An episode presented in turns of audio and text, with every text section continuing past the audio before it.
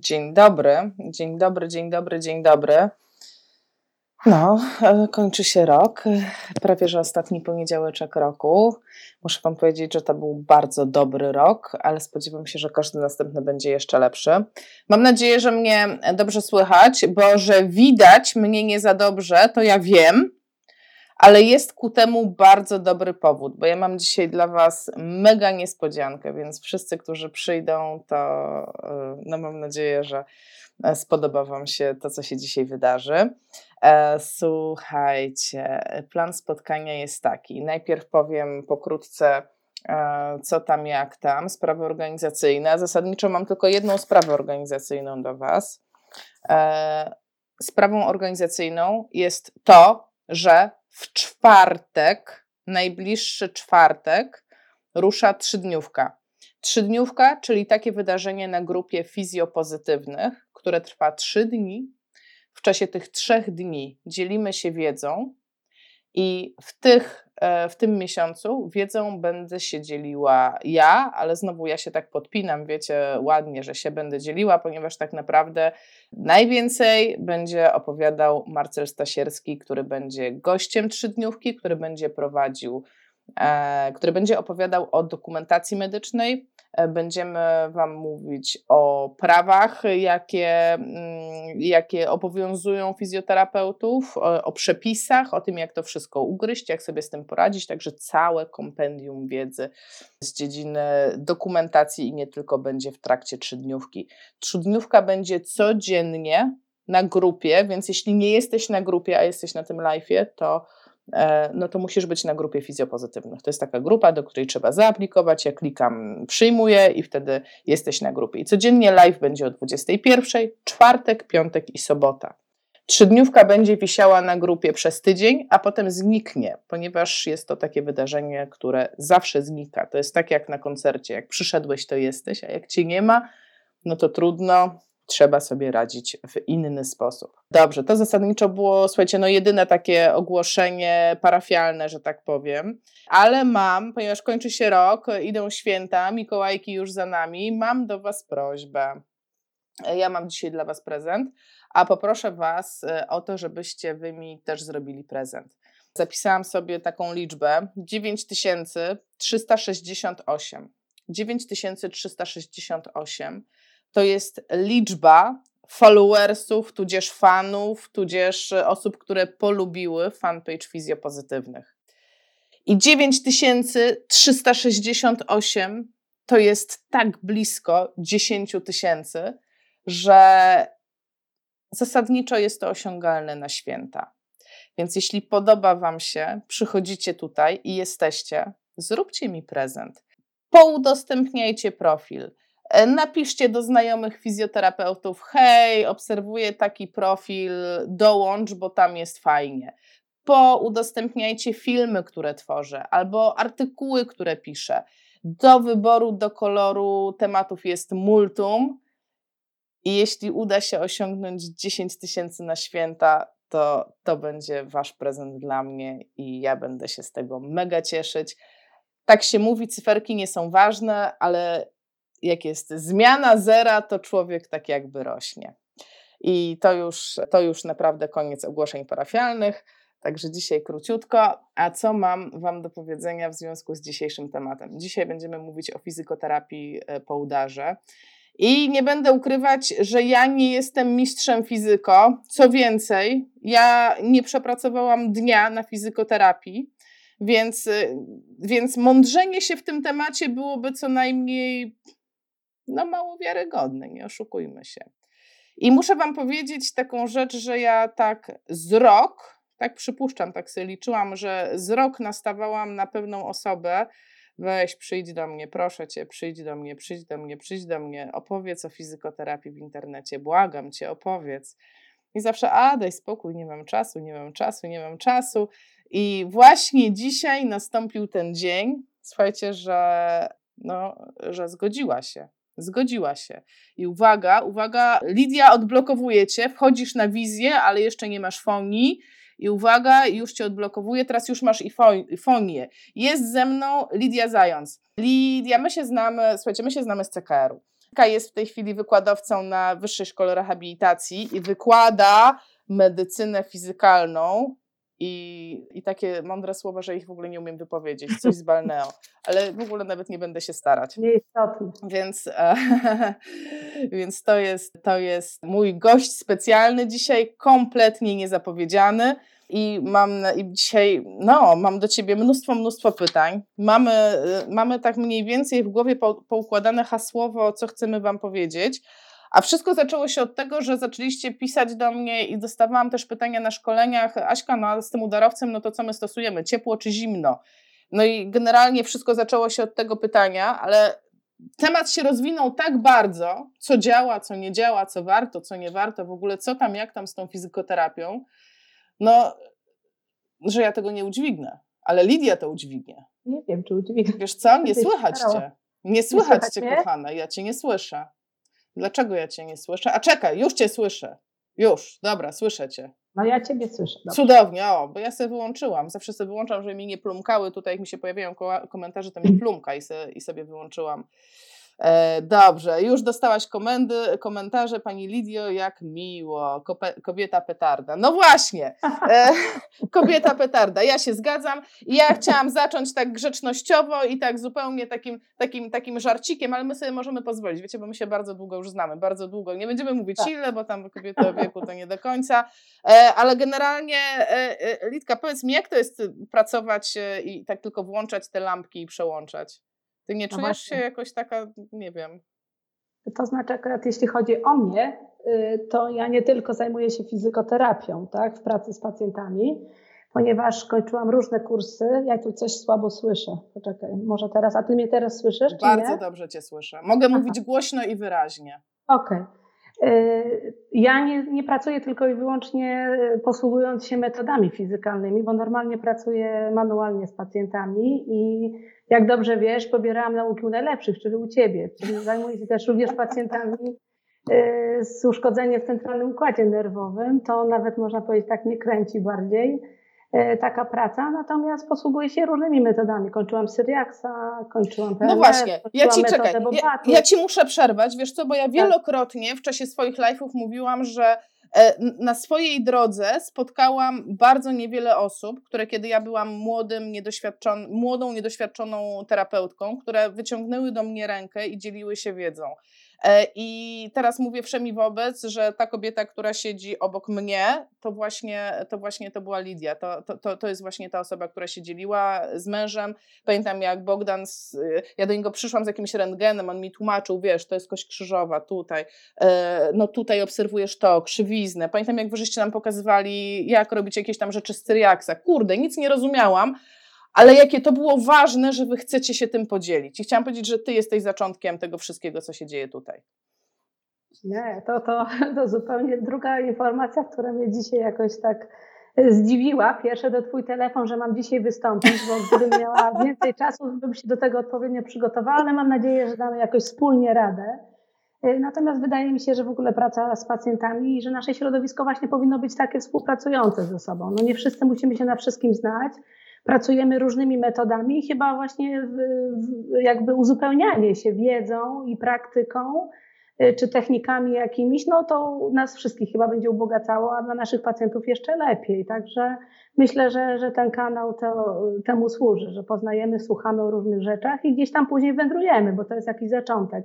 Nikt niczego od początku do końca nie wie, nikt nie ma monopolu na wiedzę. Y, medycyna zmienia się, nauka idzie do przodu, y, reguluje pewne rzeczy, wyjaśnia mechanizmy rządzące między innymi właśnie medycyną fizykalną. I tak zaczepnie zawsze mówimy, czy te lampki nocne działają. Czy no fizyka no to jest w końcu terapia? No właśnie. Czy to działa? Nocne. No właśnie, no czy to działa? Czy to, to działa? dokładnie. Jak sama nazwa mówi, ma w swojej nazwie terapię, więc raczej tak, fizykoterapia to jest taka metoda, która posługuje się swoistymi, specyficznymi bodźcami fizykalnymi, które y, mają za zadanie coś w tym organizmie y, przewertować, zmienić, zapoczątkować. Y, że tak powiem, fizykoterapia jest taką metodą wywoływania reakcji, czyli zamierzonych odczynów. i na podstawie analizy tych odczynów widzimy, czy, czy, jakby, czy zbliżamy się do zdrowienia, czy nie, jak organizm reaguje, czy reaguje prawidłowo, czyli jest to reakcja zamierzona na odpowiedni bodziec, bo na każdy inny bodziec będzie inna, tak? Czego innego się spodziewamy po cieple, czego innego po zimie, czego innego po prądzie w odniesieniu do struktur y, czy, i zmienionych chorobowo i tych prawidłowo działających. Także bodziec leczniczy, po to stosujemy fizykoterapię, żeby wywołać zamierzone reakcje w organizmie, które mają y, prowadzić do, w początkowej fazie do zaburzeń homeostazy, a potem, żeby przekierunkować, żeby organizm zaczął tak reagować, żeby z powrotem wytwarzał mechanizmy przywracające równowagę. Tam, gdzie jest patologia, gdzie jest jakieś zaburzenie. I zastosowane bodźce, oczywiście one muszą być odpowiednio dawkowane, bo podprogowo nie wywołamy nic. Jeżeli będziemy działać dawkami przekraczającymi znacznie te, te granice, którym są podporządkowane wszystkie zabiegi sklasyfikowane, no to będziemy doprowadzać do destrukcji tkanek, a to też nam nie o to chodzi, bo mamy leczyć, a nie niszczyć. Czy tak między innymi na przykład przy, y, w przypadku stosowania prądów u pacjentów z zaburzeniem czucia na przykład możemy doprowadzić do poparzenia. Nie o to nam chodzi. Chodzi nam o wywołanie szczególnych y, pożądanych efektów. Y, jak fizykoterapia działa? No działa, jest to cała metoda, wszystkie metody, które skupiają się na fizykoterapię, działają y, w odpowiedzi na bodziec, wywołują reakcje i na poziomie molekularnym, i komórkowym, tym cytofizjologicznym, i tkankowym, i też zmieniają pracę, wpływają na na poziomie tkankowym, narządowym i nawet układowym. A ile z, tego, ile z tego jest zbadane, tak? No bo mówimy, że wpływają, ale my rozmawiałyśmy wcześniej, więc ja już troszeczkę tych odpowiedzi znam, że część rzeczy mamy całkiem nieźle poznanych, ale część y, nie do końca. Znaczy tak, wiele, y, wiele bodźców fizyka, wiele metod fizykoterapeutycznych zostało i ma dobre dokumenty, ma dobrą dokumentację popartą taką naprawdę na medycynę, oparte na faktach. Gorzej jest z niektórymi metodami, które to znaczy działają, bo my widzimy efekty terapeutyczne tych metod, ale nie potrafimy do końca wyjaśnić mechanizmu oddziaływania tego. Czyli mamy na przykład, no nie wiem, zmniejszone napięcie mięśniowe, ale nie potrafimy powiedzieć, jak to, jak to działa, tak? Gdzieś tam y, potrafimy jeden poziom wytłumaczyć, ale drugiego nie mamy prawidłowych dowodów. W klinice jest jeszcze gorzej, to rozmawiałyśmy o tym, ponieważ trudno jest wyizolować taką grupę, żeby na niej y, no właściwie później tak no prognozować, tak? I, i wnioskować, że tak, tak. powiem ponieważ bardzo często nasi pacjenci niestety, szczególnie w ramach y, takich y, współpracy NZ-owskiej, mają po kilka zabiegów. Tak, tak i ciężko wyłuskać, który działa albo nie działa, pomógł. nie? W badaniach naukowych ciężko tak powiedzieć, tak. naprawdę, tak. Bo jeżeli pacjent idzie ode mnie z fizykoterapii na przykład na masaż, czy na terapię manualną i na końcu ja widzę go po 10 zabiegach, po 10 zabiegach z terapii manualnej, masażu, fizyko, lasera, wirówki, Bóg wie czego, to tak naprawdę wszystko to wpłynęło na poprawę jego stanu klinicznego. Ale który z tych bodźców, która z tych terapii była y, typowa, która przyniosła jego wyzdrowienie, tego nie wiemy, bo się zsumowały jakby oddziaływania. Więc y, wydaje mi się, że bardzo ważna w fizykoterapii jest to, co mówiłaś na ostatnim, y,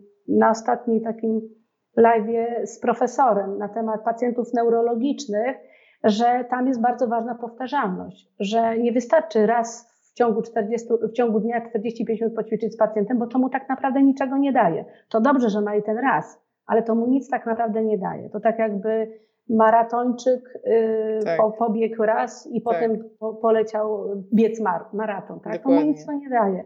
Więc to musi być powtarzalne, tak samo w zabiegach, bo jeden zabieg wywołuje tak zwaną reakcję prostą, tu i teraz po zabiegu. Możemy ją ocenić, oceniając odczyn, czyli reakcję pozabiegową. Czy jest ona y, normalna, fizjologiczna, czy jest y, no, patologiczna, tak? czy, czy nie, w jakiś sposób jest nie, nieadekwatna do bodźca, którym wywoływaliśmy tę reakcję.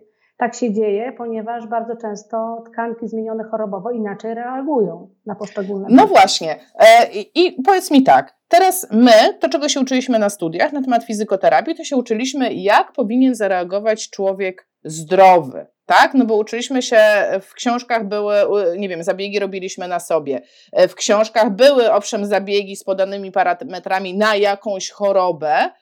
No ale teraz już chciałabym, żebyśmy migrowały w stronę udarowca, E, mhm. I naj, najczęstsze pytanie, jeśli chodzi o udar, e, no to Aśka, no, no to w końcu ciepło z nim czy zimno? No ciepło czy zimno? I ja mam taką jedną standardową odpowiedź, bo to jest jedyna słuszna odpowiedź, to zależy. Tak. E, a, a, a dzisiaj w czasie naszej rozmowy wyszło, że to zależy dużo głębiej niż, e, niż ja nawet sobie wyobrażałam, bo e, tak naprawdę no, rozeszło się o te wirówki nieszczęsne, tak? Szczęsne, nieszczęsne, że, że, generalnie, no, że generalnie do czego dążę? Jeżeli daję jakiś bodziec pacjentowi, wszystko jedno, czy to jest ciepło, czy to jest zimno, to mam w głowie jakieś swoje oczekiwania, co ten bodziec ma wywołać u tego pacjenta, tak? No i tak sobie przyjmijmy roboczo, że załóżmy, że ciepło powinno rozluźnić, a zimno powinno spowodować, nie wiem, napięcie, tak? No bo tak, tak, tak mnie uczyli, Aśka, szybki lód, tak wiesz, potrzesz po skórze i ten mięsień się napnie, tak? Ale jak znowu włożysz łapę w wirówkę, to on się rozluźni. I też jest to standardowo używane, tak, dla pacjentów po udarze, że jednak oni wkładają ręce w wirówki. No i tu się zaczęło, to był nasz punkt wyjścia, nie myślcie sobie, że to jest, to jest dopiero początek. To znaczy tak, y, nasze postępowanie terapeutyczne zawsze należy dostosować do specyfiki zaburzeń u pacjenta. U pacjenta neurologicznego wiemy, czego się spodziewać, jakie ma deficyty neurologiczne.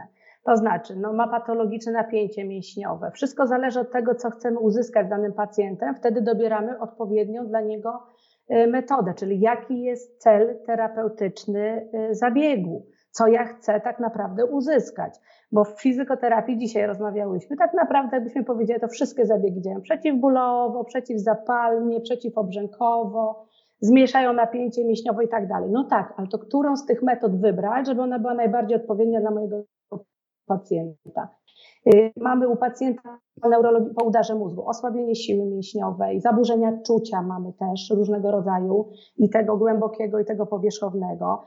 Y, ograniczenia zakresu ruchomości y, jako wynik, można powiedzieć, zmian strukturalnych, szczególnie u pacjentów tych y, przewlekłych, czyli obecność obrzęku, patologicznego napięcia mięśni, nie wiem, przykurczów, niezdolność do wykonywania płynnego, kontrolowanego ruchu, bo jest też utracona, a ponadto trzeba to mieć zawsze z tyłu głowy. Ten pacjent doznał udaru mózgu, ale przecież nie powiedziane jest, że on nie ma nadciśnienia, że on nie ma miażdżycy tętnic, ileś ma chorób współistniejących. Jego wiek jest bardzo ważny w odniesieniu do, bodź, do terapii bodźcami fizykalnymi, tak? Jego stan skóry.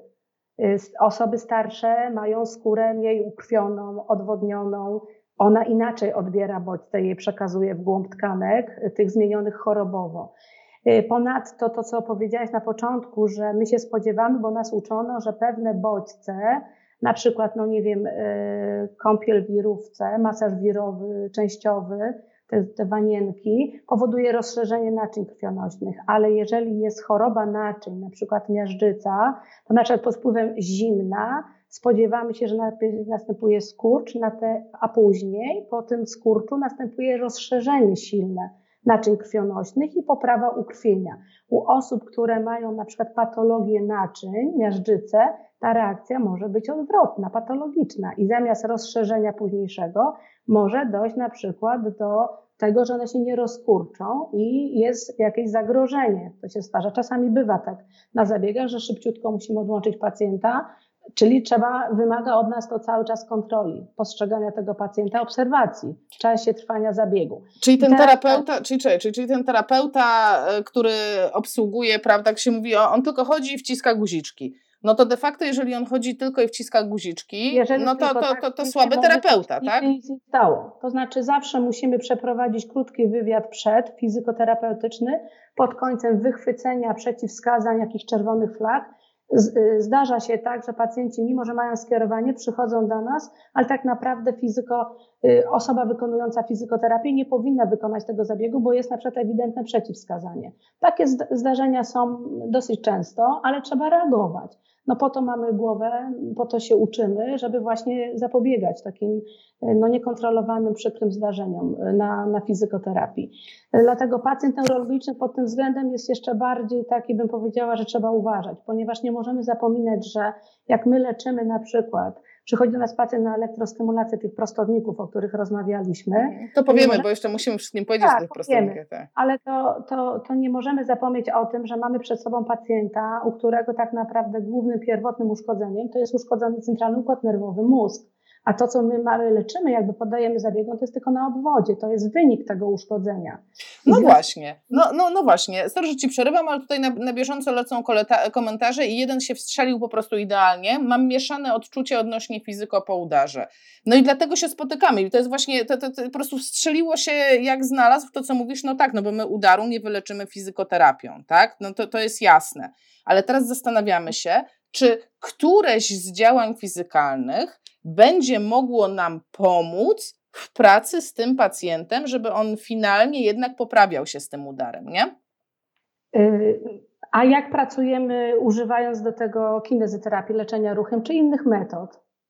Czy też y, używamy, nie wiem, jakiejkolwiek innej terapii na mózg? Nie. Też pracujemy z pacjentem na obwodzie nawet powiedzmy strukturalnie. Przecież nasi pacjenci, szczególnie w przewlekłym okresie, oni mają bardzo dużo zmian strukturalnych, które jeżeli zniwelujemy, to oni swobodnie zaczną ruszać, powiedzmy, czy, czy, czy prosto właśnie, czy prostując nadgarstki, czy poprawiamy chód. Bardzo często pracujemy na strukturze stopy, y, przeciwobrzękowo działamy, drenujemy, poprawiamy, rozciągamy, wzmacniamy siłę mięśniową na obwodzie po to właśnie, żeby jego funkcja się poprawiła chodu. Czyli odcinkowo gdzieś pracujemy po to, żeby funkcjonalnie nam się pacjent poprawił. Czyli zawsze sobie zadaję pytanie, jaki jest cel mojej terapii, ten ogólny, ale i ten częściowy. Co ja chcę tym zabiegiem zdziałać? Fizykoterapia jest, y, bym powiedziała, y, metodą, która, y, zespołem różnych metod, które nam wspomagają moją pracę. Czyli cel ja mam jeden, żeby się poprawił pacjent i funkcji, żeby lepiej chodził, żeby lepiej wykonywał czynności samoobsługi, ale on tego nie zrobi, bo ma za słabą rękę, ma przykurcze, ma obrzęk, nie ma chwytów precyzyjnych. Ja muszę najpierw popracować gdzieś na obwodzie. I fizykoterapia ma mi w tym pomóc. I no dobra, w związku no. z tym jest wiele metod fizykoterapeutycznych, które mogą gdzieś na obwodzie właśnie pomagać. Jaki jest cel? Y, fizykoterapię stosuje się na przykład przygotowując do terapii ruchem, wtedy łatwiej jest mi poprowadzić ruch, y, które zwiększają skuteczność tych ćwiczeń, na przykład elektrostymulacja, później będziemy jeszcze o tym mówić, mhm. i które mogą działać niezależnie jakby od ćwiczeń, tak? Y, mając głównie na celu jaki cel? Przeciwbólowo działamy z pacjentem. Bardzo często ci pacjenci zgłaszają no, dolegliwości bólowe, będące na przykład wynikiem zaburzeń strukturalnych, przykurczów, obrzęku, no to jest ból. Y, czyli zmniejszenie obrzęków, przeciwobrzękowo możemy działać mamy tak i możemy wspomóc się w naszej pracy. Y, czy normalizacja napięcia mięśniowego? Również. Tutaj cały, cała gama zabiegów z zakresu termoterapii. I najczęściej jakie wykorzystujemy zabiegi? Y, tutaj odpowiadając na pytanie. Y, tak, ciepło czy zimno? ciepło czy zimno? no, ciepło czy zimno, ale są i zabiegi z elektroterapii, które możemy wykonywać u pacjentów. Są zabiegi ze światłolecznictwa, z magnetoterapii, z hydroterapii. Y, no i cała gama tych zabiegów właśnie z elektroterapii, włącznie z tą elektrostymulacją. Y, tutaj ja bym powiedziała tak, że zawsze sobie zastanawiam się na tym, ustalam cel terapii, co ja chcę zrobić i szukam bodźca fizycznego, który może dotrzeć do tej struktury. W związku z tym, dlatego mówiłam dzisiaj o tym, że mm, patrzę bardzo sceptycznie na skierowania pacjentów, szczególnie tych, którzy są na długoterminowych pobytach i którym się wypełnia ten czas koniecznie właśnie fizykoterapią. Y, wydaje mi się, że czasami mógłby być to jeden zabieg, ale powtarzany 3-4 razy dziennie, czy dwa razy dziennie chociaż. Na przykład ta wspomniana elektrostymulacja, y, czy, czy krioterapia, a nie musi być szereg i interferencja, i tens, i elektrostymulacja, i okład, i wirówka, i jeszcze co, żeby pana po prostu, czy panią Rozerwać. uszczęśliwić. uszczęśliwić. tak. Nie na tym rzecz polega, tak? tak? Jest to terapia bodźcowa i możemy też przetorować, przebodźcować naszych pacjentów. Bardzo często zdarza się tak, że oni wyjeżdżają do domu, i nie ma tej poprawy jakiejś takiej tak. większej. Tak? No tak, no i, i, idzie fama, i idzie fama, że fizykoterapia nie działa tak? A no tak jak ustali, no nie, no bo wiesz, to jest ważne, żeby to powiedzieć, bo, y, bo ja mam takie poczucie, że to, co się dzieje w tej chwili w Polsce, to są takie klimaty, że zaczynamy wylewać dziecko z kąpielą, czyli owszem, z jednej strony mamy to zjawisko, o którym, o którym powiedziałaś, że tej fizykoterapii jest za dużo, bo jej jest za dużo zlecanej pacjentom, ale z drugiej strony, jak to całkiem wywalimy, no to zabieramy sobie narzędzie, którego możemy użyć. Ja bym e, powiedziała, że możemy zastosować e, tak na trzy rodzaje, tak ogólnie mówiąc, na trzy rodzaje fizy fizykoterapię, że albo przygotowanie do terapii, albo samo w sobie oddziaływanie, albo w trakcie terapii. E, I mm, chciałabym, żebyśmy pociągnęły wątek będę, będę cię ciągnąć, ciepło czy zimno, tak? Bo to jest, bo to jest palące tak. pytanie, które naprawdę wielu osobom, wielu osobom gdzieś kłacze się w głowie, ponieważ to jest dosyć łatwa forma terapii, tak? Bo e, często ode mnie zależy, czy ja żelkę wsadzę e, do lodówki, czy ja żelkę wsadzę do ciepłej wody, czy do mikrofali. Ja już mam ciepło i zimno, tak? E, wiesz, no taka prosta no tak. rzecz. To są wybory, które mamy na co dzień, czy, czy wręcz ta wirówka, tak, która jest zlecana notorycznie i wydaje się być takim zabiegiem totalnie niegroźnym. Tak? No co to jest? No włożę rączkę do wanienki. Jeżeli chodzi o termoterapię, czyli leczenie ciepłem i zimnem, mamy różne formy tak zwane ciepło suche, ciepło mokre, o którym ty mówisz, wirówki. I zimnolecznictwo, krioterapia też jest z podziałem, bo są bodźce bardzo stresogenne, jak y, krio y, ciekłym azotem, ale to, co ty mówiłaś, y, na przykład masaż kostkami lodu, no to też jest krioterapia, można tak powiedzieć. Trzeba pamiętać jedno, że głównymi reakcjami takimi fizjologicznymi na miejscowo działające formy termoterapii, czyli ciepło i zimno, jest po pierwsze, w odniesieniu do pacjentów, tutaj mówię e, szczególnie do, e, neurologicznych, po udarze na przykład, stymulacja obwodowych włókien nerwowych, e, zmiany w lokalnym przepływie krwi. Przecież my tym, tymi metodami, tym ciepłem i zimnym właśnie no, stwarzamy takie warunki lokalne, gdzie tego, gdzie jest większy przepływ krwi przez daną okolicę, tak? Y, albo możemy zrobić tak, że będzie mniejszy. I zmiany aktywności metabolicznej, które będą prowadziły do, y, w przypadku ciepła będzie zwiększenie metabolizmu komórkowego i tkankowego, a w przypadku zimna będzie y, prowadziło do zmniejszenia tego metabolizmu.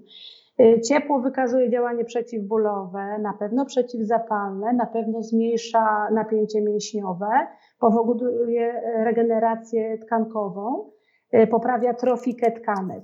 I teraz tak, y, czy u pacjenta zimno, czy ciepło? Y, zawsze trzeba zwrócić uwagę, że dobór bodźców fizykalnych musi odbywać się w sposób y, indywidualny do pacjenta. To znaczy, musimy jego wrażliwość osobniczą również uwzględnić. Nie wszystkim zimno, bo zimno dobrze wpływa, bo nie każdy dobrze toleruje zimno. Nie każdy dobrze je znosi. I jeszcze najważniejsza rzecz, która powinna przyświecać zawsze, nie tylko u pacjentów neurologicznych. Pierwsza rzecz to jest to, czy są przeciwwskazania do zastosowania danej procedury fizykoterapeutycznej. One są określone specyficznie do każdej z tych metod, ale uwaga, ta modyfikacja następuje tych przeciwwskazań. To kiedyś coś tam mówiliśmy o chorobie nowotworowej, czy też mówiliśmy o ciąży, czy, czy, czy ciąża jest przeciwwskazaniem. No jest, jest ona wskazywana jako obligatoryjna, ale no umówmy się, jeżeli kobieta w ciąży skręciła staw skokowy, to można jej zrobić fizykoterapię, bo nie działamy na ciężarną macicę, czyli nie wpływamy na warunki tutaj, y, gdzie się rozwija dziecko, tak? Czyli czy ciepło, czy zimno. Y, wszystko zależy od tego, w jakim stanie się pacjent znajduje. Jeżeli jest y, stan przewlekły, są duże przykurcze na przykład, i yy, nie ma obrzęków, bo zespół Sudeka, o którym rozmawialiśmy, on jest specyficzny. No właśnie, właśnie, bo postępowania. Tak, tak, bo to było moje następne pytanie, czy ciepło jest dla każdego, tak? No bo tutaj zahaczyłyśmy o to, że ciepło rozluźnia, poprawia trofikę, więc tak, takie od razu takie pła, idealne, ręka po udarze, wiróweczka, jak to się tak rozluźni, to ja będę miała optymalne warunki do pracy. Ale ale trzeba pamiętać, że ta kąpiel wirowa to właśnie nie jest wanienka, to nie jest y, mycie się, tylko to jest bardzo silny, kompleksowy, bodźcowy zabieg. Bo co tam jest czynnikiem terapeutycznym? Tam w pierwszej kolejności jest temperatura wody, czyli to ciepło, ale również ciśnienie hydrostatyczne, bodziec mechaniczny, bo jednak te wiry można z różną siłą również ustawić. Więc to, na to trzeba zwrócić uwagę, że to nie jest taki sobie zabieg. To po pierwsze. Natomiast y, ja y, nie jestem zwolennikiem, to już mówiłam też Tobie w rozmowie tej prywatnej, nie jestem zwolennikiem, y, a to jest często się zdarza, że pacjentom właśnie po neurologicznym, szczególnie po udarze, którzy przychodzą do nas z tymi takimi utrwalonymi patologicznymi wzorcami w kończynie górnej czy dolnej, no zleca się wirówkę, bo jak już się nie ma co dać, no to ta wirówka to jeszcze jest ponad wszystko, a to jest bardzo, bardzo silny bodźcowy zabieg. I w związku z tym, jeżeli towarzyszy temu e, w kończynie górnej, szczególnie w ręce, obrzęk jest duży, to duża temperatura jeszcze dodatkowo nam w pierwszej chwili rozluźni. I rzeczywiście ten pacjent będzie się nam e, dobrze czuł w trakcie samego zabiegu, ale po zabiegu na pewno ta sytuacja jego nie ulegnie zmianie, tylko raczej się pogorszy. I to obserwowałam przez wiele lat w pracy takiej klinicznej z pacjentami. Więc tutaj wolałabym ewentualnie e, mniej e, natężone ciepło, jeżeli już, na przykład okłady, ale generalnie e, bardziej może poszłabym w terapię e, zimną na przykład, mhm. tak? bo jest tu działanie tak. przeciwobrzękowe. Ale też nie kryo, nie? Bo tego to się dowiedziałam od ciebie, pamiętam te, też tą informację, bo mówimy teraz o opuchniętej ręce, migrujemy w takie zaburzenie w neurologii po udarze, które ma pierdyliard różnych nazw, tak? Neuroalgodystrofia, E, mhm. Zespół CR, tak, coś tam. Rozwija. Tak, tak, tak a to jest zespół Sudeka. Chemicznym. Tak, a to jest generalnie tak. zespół Sudeka, czyli opuchnięta, czerwona, bolesna ręka z ograniczeniem ruchomości, pacjent nie daje się dotknąć i generalnie z tymi rękami jest mnóstwo, mnóstwo problemu. E, ja na przykład przychylam się do koncepcji, że zimno na te ręce będzie lepsze i tutaj taka bardzo, właśnie taka bardzo ważna w moim, w moim odczuciu uwaga, że zimno, ale nie krioterapia. Znaczy, y, wszystko zależy od leczenie zimnem, y, tak zwane zimnolecznictwo ma jeszcze swój podział na, y, na leczenie właśnie kostkami lodu i tak dalej, kriookłady wodą destylowaną, gdzie temperatura jest na przykład 4 stopnie, 8 stopni Celsjusza na plusie. I są też kriostymulacja, gdzie jest minus tam 190-160 stopni Celsjusza, ciekły azot. Ja bym powiedziała tak, zawsze trzeba patrzeć przy wyborze, przy doborze procedur fizykoterapeutycznych trzeba y, znać i to jest ta, ta sztuka, że tak powiem, fizykoterapia, a nie włączanie właśnie y, przycisków na aparacie. Trzeba znać, z jakim bodźcem ja mam do czynienia pod względem fizycznym, czyli jakie zjawisko fizyczne tak naprawdę jak generowane jest przez dany bodziec fizyczny, co się dzieje w sensie fizycznym, charakterystyki fizycznej bodźca, Druga rzecz to jaki jest mechanizm oddziaływania i tutaj do, dojdę od razu przy tej krioterapii, że w przypadku krioterapii my znamy te dwa etapy mechanizmu fizjologicznego naszych tkanek, naczyń krwionośnych w oddziaływaniu na tą krioterapię ciekłym azotem, powiedzmy taką stresogenną, a mianowicie, że w pierwszej chwili występuje co? Skurcz naczyń krwionośnych, a potem dopiero po upływie tam kilku minut następuje rozszerzenie naczyń krwionośnych, tak zwane przekrwienie czynne, które trwa 3 godziny y, głęboko w tkankach narządowych i w efektorach, w mięśniach na przykład. I teraz moje pytanie jest, jeżeli mam zespół Sudeka, a wiem jak powstaje ta patologia, że jest to algodystrofia, która bardzo często jej rozwój jest związany y, z warunkami chemicznymi, czyli z niedokrwieniem w rejonie, bo bardzo często się dzieje tak, że nawet pacjenci ortopedyczni po złamaniu na przykład mają zbyt ścisły opatrunek gipsowy albo za luźno, odłamy się przesuwają i następuje ucisk na naczynia krwionośne i w konsekwencji tego ta, ta patologia się rozwija, takie powikłanie powiedzmy. To samo tutaj, więc jeżeli przyczyna jest taka, że jest zaburzenie trofiki, zaburzenie, yy, zaburzenie przepraszam, yy, tutaj na tle ischemicznym, niedokrwiennym, to być może ten pacjent trzeba się zastanowić, czy on dobrze zareaguje, czy jego naczynia dobrze zareagują, bo może nastąpić skurcz, ale niekoniecznie później będzie następował taki, którego się spodziewamy. Więc może lepiej to właśnie zrobić okładem, yy, może wirówce właśnie, ale z taką chłodną wodą, powiedzmy, nie ciepłą, ale chłodną. Generalnie ta wirówka też mogłabym ją dać i przy obrzękowej, ale z chłodną wodą, a nie z ciepłą, gdzie tam ma 37 stopni, 38 tak. do 40. Więc tutaj trzeba zawsze, e, co jest przyczyną tego stanu rzeczy, żeby działać, przeciwdziałać, tak? A czy jest sens wkładać rękę do wirówki, jeśli e, ograniczenie ruchomości jest na tyle duże, że nie wiem, no tylko dłoń będzie tak naprawdę w tej wirówce. Znaczy, rozmawialiśmy o tym dzisiaj. No Bardzo wiem. często jest tak, ale, nie, ale, ale widzowie nie wiedzą. Trzeba kontrolować to, co się dzieje z naszym pacjentem. Musimy mieć wyczulone po prostu uszy, oczy, jeżeli przychodzi do nas pacjent neurologiczny, który ma zaburzenia komunikacji na przykład, który, który ma afazję, nie wiem, czuciowo, a nawet i ruchową, y, który ma zaburzoną percepcję, z którym trudno nam się jest dogadać. Więc tacy pacjenci powinni mieć swojego opiekuna, któremu my, bo nie musimy, no wiadomo, że w warunkach NFZ-u nie jesteśmy w stanie stać przy każdym pacjencie przy jego zabiegu. No nie jesteśmy w stanie, więc tacy pacjenci powinni być, y, uważam, że powinni być ze swoimi opiekunami. To znaczy, y, ponieważ w trakcie trwania zabiegu bardzo często brak kontroli motorycznej, y, ruchu w ogóle, tułowia bardzo często, y, pacjenci po prostu zmieniają swoje miejsce zabiegowe. Czyli jeżeli przyłożę terapuls na bark, po chwili wychodzę, a pacjent ma już ten terapuls na przykład na, gdzieś tam w okolicy głowy, tak, szyi, tam gdzie był udar y, dokonany, tam gdzie był uraz mózgu. Tak, gotuje mózg innymi słowy. I gotuje, zależy jaka dawka jest, bardzo często jest tak, że jeżeli ktoś tylko i wyłącznie wciska i nie ma pojęcia o dawkowaniu, to bardzo często zdarza się, no niestety, to trzeba też powiedzieć, że zdarza się tak, że to jest, y, że tak powiem, y, Y, trzeba zwrócić uwagę po prostu na parametry, na dobór parametrów. To, to jest, obowiązuje nas znajomość.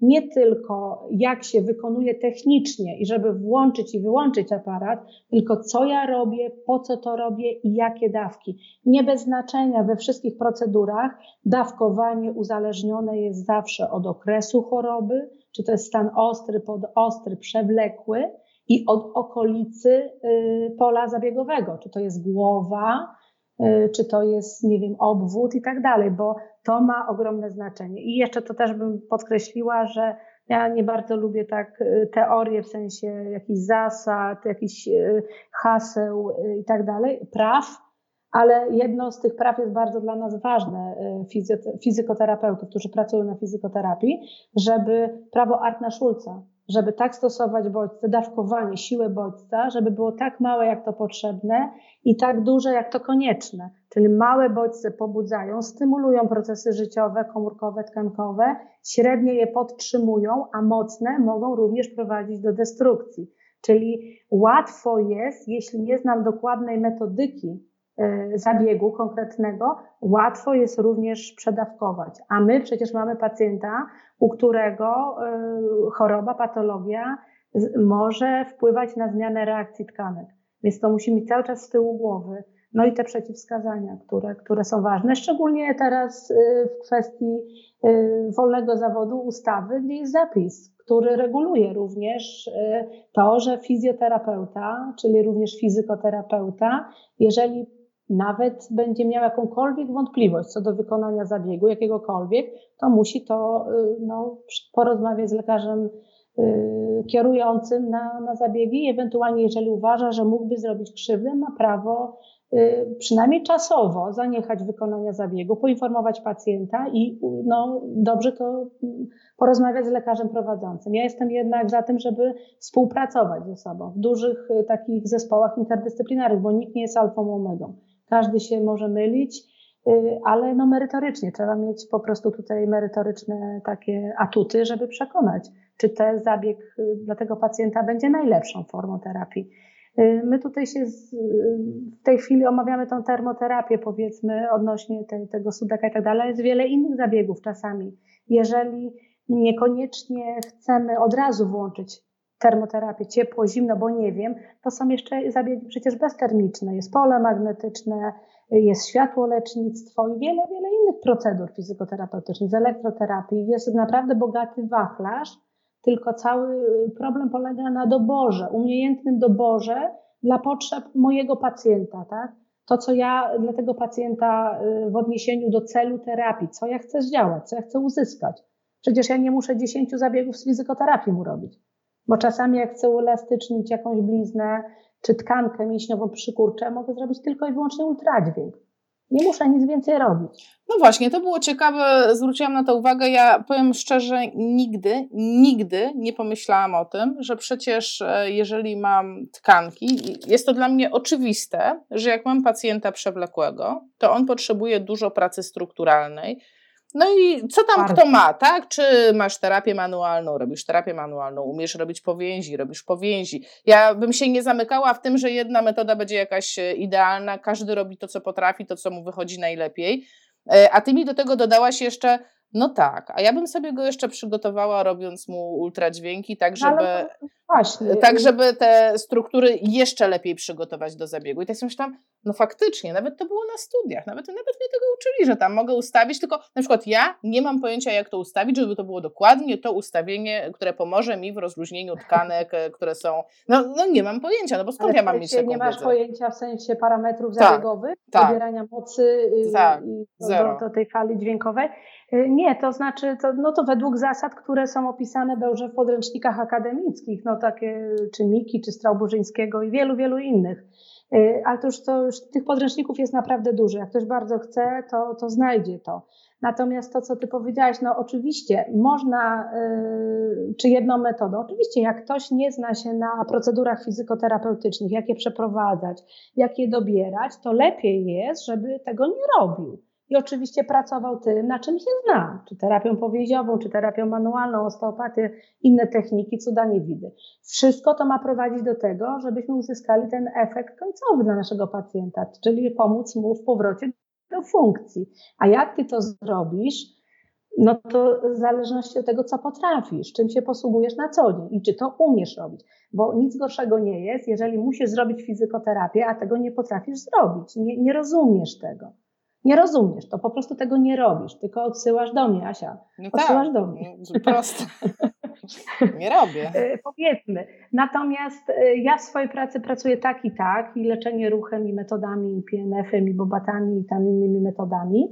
I jeżeli potrzebuję wspomóc się, albo ułatwić sobie tę pracę, albo żeby było mi łatwiej, albo przyspieszyć pewien proces, no to ja, jeżeli potrafię dobrać odpowiednią metodę fizykalną, to z niej korzystam jeśli, jeśli jeszcze w dodatku potrafię to odpowiednio wykonać, technikę zabiegową, dobrać odpowiednie dawkowanie, nie szkodząc pacjentowi. No bo oczywiście można wszystko zrobić, tylko nieraz się uda nie zrobić pacjentowi krzywdy, a nieraz i takie przypadki są dość częste, że dochodzi do zaburzenia tam, uszkodzenia struktury tkankowej, tak? Mhm. Czy jest jakieś oparzenie, czy, czy, czy jakaś inna sytuacja. Więc no po prostu robię tylko wtedy, kiedy się znam, kiedy widzę celowość, rozumiem ten zabieg, y, ale rozumiem, że osoby, które pracują na fizykoterapii, to tak troszeczkę są po macoszemu traktowane i jak jakaś, jakaś gorsza kategoria fizjoterapeutów, nic bardziej mylnego. Wszystkich broni i gratuluję tym, którzy pracują na fizykoterapii. Może nie jest to najwspanialsza i najbardziej ambitna w sensie praca, bo no jest jakieś wypalenie gdzieś, no bo trudno powiedzieć, tak cały czas wykonywać te zabiegi. Ja bym się jednak skłaniała do takiej pracy, gdzie wykorzystujemy po pierwsze myślenie, wiedzę, doświadczenie i korzystamy z wszystkich metod, jakie znamy, z wszystkich technik, jakie znamy, po to, żeby pomóc pacjentowi, żeby osiągnąć ten końcowy efekt. Bo w sumie o co chodzi? No chodzi o to, żeby pacjent normalnie funkcjonował i przywrócić mu jak największym stopniu, bo wiadomo, że w 100% się nie da, ale w jak największym stopniu przetorować i, I, w odniesieniu do zaburzeń strukturalnych, takich lokalnych, fizykoterapia jest bardzo pomocna i tutaj. No właśnie, ja mam taką konkluzję, czyli idealnie by było, gdybym miała gabinet, w którym mam swoje optymalne miejsce do pracy, do kinezy, takie jak lubię, i mam jakiś podstawowy i znowu taki jak lubię, bo ja rozumiem, że y, ty masz głowę taką, że ty ogarniasz fizykoterapię ogólnie, wszystko ogarniasz, tak? Ja na przykład nawet nie czuję potrzeby, żebym wszystko mogła ogarnąć, ale tak sobie wyobrażam, że gdybym miała jakiś taki aparat kombine, który mi zrobi podstawowe rzeczy, to to rzeczywiście robiłoby robotę, bo już mogę sobie użyć ultradźwięki, nauczyć się ich, tak, bo to już nie jest bardzo trudne, bo, bo teraz tak, tak. naprawdę y, po co robimy ten live, tak, no bo ja zakładam, że ci, co pracują na fizyko, no to wiedzą, co robić, aczkolwiek mam też poczucie, że wiele osób może być w takim właśnie syndromie wypalenia, y, tak. że i tak to już w ogóle po co się starać, a my chcemy powiedzieć, że a właśnie, a właśnie, a może warto, a może właśnie warto spojrzeć na tego pacjenta troszkę inaczej, że, że to jest specyficzny pacjent, E, co prawda nie rozwiązałyśmy problemu zimno czy ciepło, bo on jest nierozwiązywalny. To wszystko zależy od, tak jak mówiłam, też od y, osobniczej wrażliwości pacjenta. Jeżeli pacjent y, źle reaguje na zimno w ogóle, nie lubi zimna po prostu, są tak zwani pacjenci ciepłolubi, trudno jest, że tak powiem, traktować go zimnym. Myślę, że wtedy on lepiej zareaguje również na, na ciepłe, na zabiegi powiedzmy okład ciepły, tak? Czy, czy lampę, Solux, y, ja dam taki przykład e, ze swojego życia, co prawda nie jestem pacjentką, e, ale tak, próbowałam. I kryokomory, takie dwa przeciwne bieguny, posłużę się dwoma przeciwnymi biegunami. Ja nie lubię zimna, nie cierpię zimna. W związku z tym ja na przykład w kryokomorze nie czułam się dobrze, nie sprawiało mi to przyjemności. No, pochodziłam, bo, no bo głupio nie pochodzić jak się da, e, ale nie powiem, żeby to było dla mnie coś super.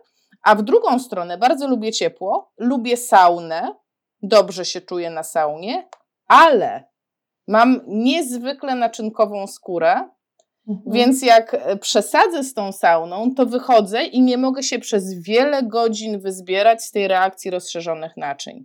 Do tego stopnia, że tam wiesz, no mam takie lęki wręcz, że o Boże, to w końcu mi zostanie tak. E, I e, no, no co, no musiałam dostosować te bodźce fizykalne do swoich możliwości, czyli okej, okay, wybór ciepło-zimno to dla mnie ciepło, ale wybór długo, krótko, wysoka temperatura czy niska, no to raczej niska i raczej krótko. Y, tutaj podałeś przykłady akurat, y, mówiliśmy o cieple zimie, ale miejscowym u naszych no, pacjentów. Tak, no, tak nie wiesz. Ty podałeś w ogóle jeszcze dużo poważniejsze, y, że tak powiem, do przedyskutowania, ponieważ ty podałaś zabiegi o charakterze ogólnoustrojowym i tutaj niezwykle ważną sytuacją jest jeszcze stan, czynność układów krążeniowego, oddechowego, hormonalnego i tak dalej. Stąd ta reakcja jest taka różna u tych różnych pacjentów.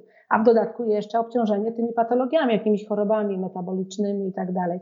Więc tutaj to jest, mówię, wszystko w zależności od tego dostosowujemy wybór procedur fizykoterapeutycznych również, ale również środków kinezyterapeutycznych od naszych potrzeb. Przecież nie u każdego pacjenta robimy, nie wiem, e, terapię powięziową, nie u każdego robimy ćwiczenia równoważne, a nie u wszystkich musimy robić, nie wiem, e, manipulację czy mobilizację, tak? No to, to wybieramy to, co nam jest potrzebne. Jeżeli badasz pacjenta i stwierdzasz, że jest zablokowany jakiś poziom, jakaś jednostka ruchowa, zaryglowany staw i widzisz, że potrzeba tam siły biomechanicznej, no to ci, którzy potrafią to robić, skończyli odpowiednie przygotowanie, nauczyli się tego, pochowywują tak kręgosłup, a ci, którzy tego nie lubią, albo się boją, albo nie umieją, no to tego nie robią. No mam nadzieję, że tego nie robi, jak nie potrafi. Więc to tutaj jest, mówię, dobór jest zawsze indywidualny od potrzeb pacjenta. Natomiast gdybyś mnie zapytała, czy y, ciepło, czy zimno, to bym powiedziała i to można stosować, i to. I to jest wskazaniem do zastosowania, i to. Tylko dobieram do, od stanu choroby, od czasu, od miejsca zabiegu, i od, i od preferencji i wrażliwości osobniczej danego pacjenta. Natomiast dobieramy zawsze to, jaki jest cel terapii, co ja chcę uzyskać. Czyli jeśli mam przykurcz, obrzęk, no to chcę przeciwobrzękowo. Czy ciepło działa przeciwobrzękowo? No raczej nie, raczej zimno, nie?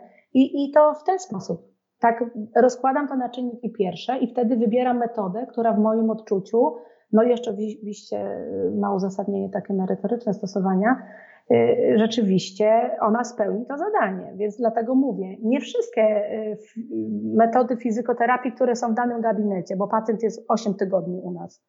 To, co dzisiaj rozmawiałyśmy, a może dla niego najlepszą terapią, to będzie to, jak on nie obciąża kończyny, y, postanie sobie przy ścianie i poobciążanie. I tak pójdzie raz na siłownię, drugi raz, pięć razy się przejdzie, wyznaczymy mu czas i co dwie godziny proszę, czy co półtorej godziny proszę przyjść i tu postać 10 minut przy ścianie tak. i porobić sobie coś tam na górze, nie?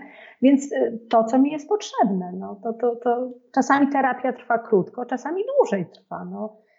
Dostosowywanie, także jest dużo metod, y, o tej elektrostymulacji nie powiedziałyśmy jeszcze, ale pewnie zaraz będziemy zaraz rozmawiać. tak. Ale mówię, jest wiele metod, które są nam potrzebne, jest wiele y, metod takich kontrowersyjnych. Pytałaś mnie, czy są badania. Są badania, jest wiele publikacji naukowych, gdzie potwierdza się wpływ bodźców fizykalnych, nawet już nie u pacjentów e, neurologicznych, że tak powiem, ogólnie w różnych chorobach, ale właśnie po udarze mózgu.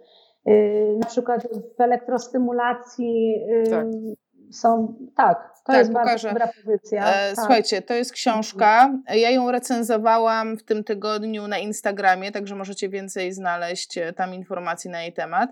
Generalnie to jest takie kompendium Nie tego, jak terapiować pacjentów, tylko tego, która terapia działa, a która nie. I od razu się odnoszę do tych komentarzy, które widzę, które mówią, że przecież wiadomo, że fizyko nie działa. U nas nie stosujemy, bo nie mhm. działa. Nie, nie, nie, słuchajcie, ono działa. I akurat to jest, i to akurat mamy dużo dowodów naukowych właśnie na działanie fizykoterapii u pacjentów po udarze, konkretnie u pacjentów po udarze, polecam to. I jest też e, wiele badań, oprócz tych, które są w tej książce, nawet e, w bibliotece Kochran można znaleźć badania, które pokazują, że no są sytuacje, w których warto się odwołać do wspomagania fizykoterapii, a elektroterapia no w szczególny sposób, mam wrażenie, jest udokumentowana. Bardzo dobrze jest udokumentowane, ale chciałam jeszcze tylko odpowiedzieć to, bo to fizykoterapia nie działa. Y, jeżeli nie stosujemy u nas, bo u nas tam na, na pacjentów jakby nie działa, ale ja bym powiedziała w ten sposób, w zależności jaki cel sobie postawiliście, no to y, czy chcielibyście uleczyć co pacjenta z udaru, że co, że on pójdzie i tak dalej. Nie, fizykoterapia, to jeszcze raz podkreślę to, co powiedziałam na początku, ona ma za zadanie wspomaganie naszej pracy, leczenie ruchem, tak? I to y, my możemy oddziaływać fizykoterapią w dosyć bardzo skuteczny sposób na poziomie właśnie lokalnym, miejscowym. Czyli na przykład, jeżeli mamy zaburzenia strukturalne, które zaburzają nam pracę, na przykład prostowników, to jeżeli ja będę zadziałam fizyko, jakąś metodą fizykoterapeutyczną na zmniejszenie obrzęku, na uelastycznienie tkanek po to, żeby łatwiej rozciągnąć, na elektrostymulację, na wzmocnienie osłabionych mięśni, to jak nie działa? No działa. Tylko owszem, nie jeden zabieg nie jeden zabieg, bo po jednym zabiegu jest tak zwana reakcja prosta. Coś tam mamy, jest jakiś odczyn, rozszerzenie naczyń, zmniejszenie napięcia mięśniowego i po jakimś czasie to z powrotem wraca. Natomiast powtarzanie, czyli seria zabiegów, to co mówił profesor, tak, co, co rozmawialiśmy na temat leczenia ruchem, że to działanie musi być wciąż, wciąż powtarzane. Tak samo torowanie w PNF-ie czy w obatach.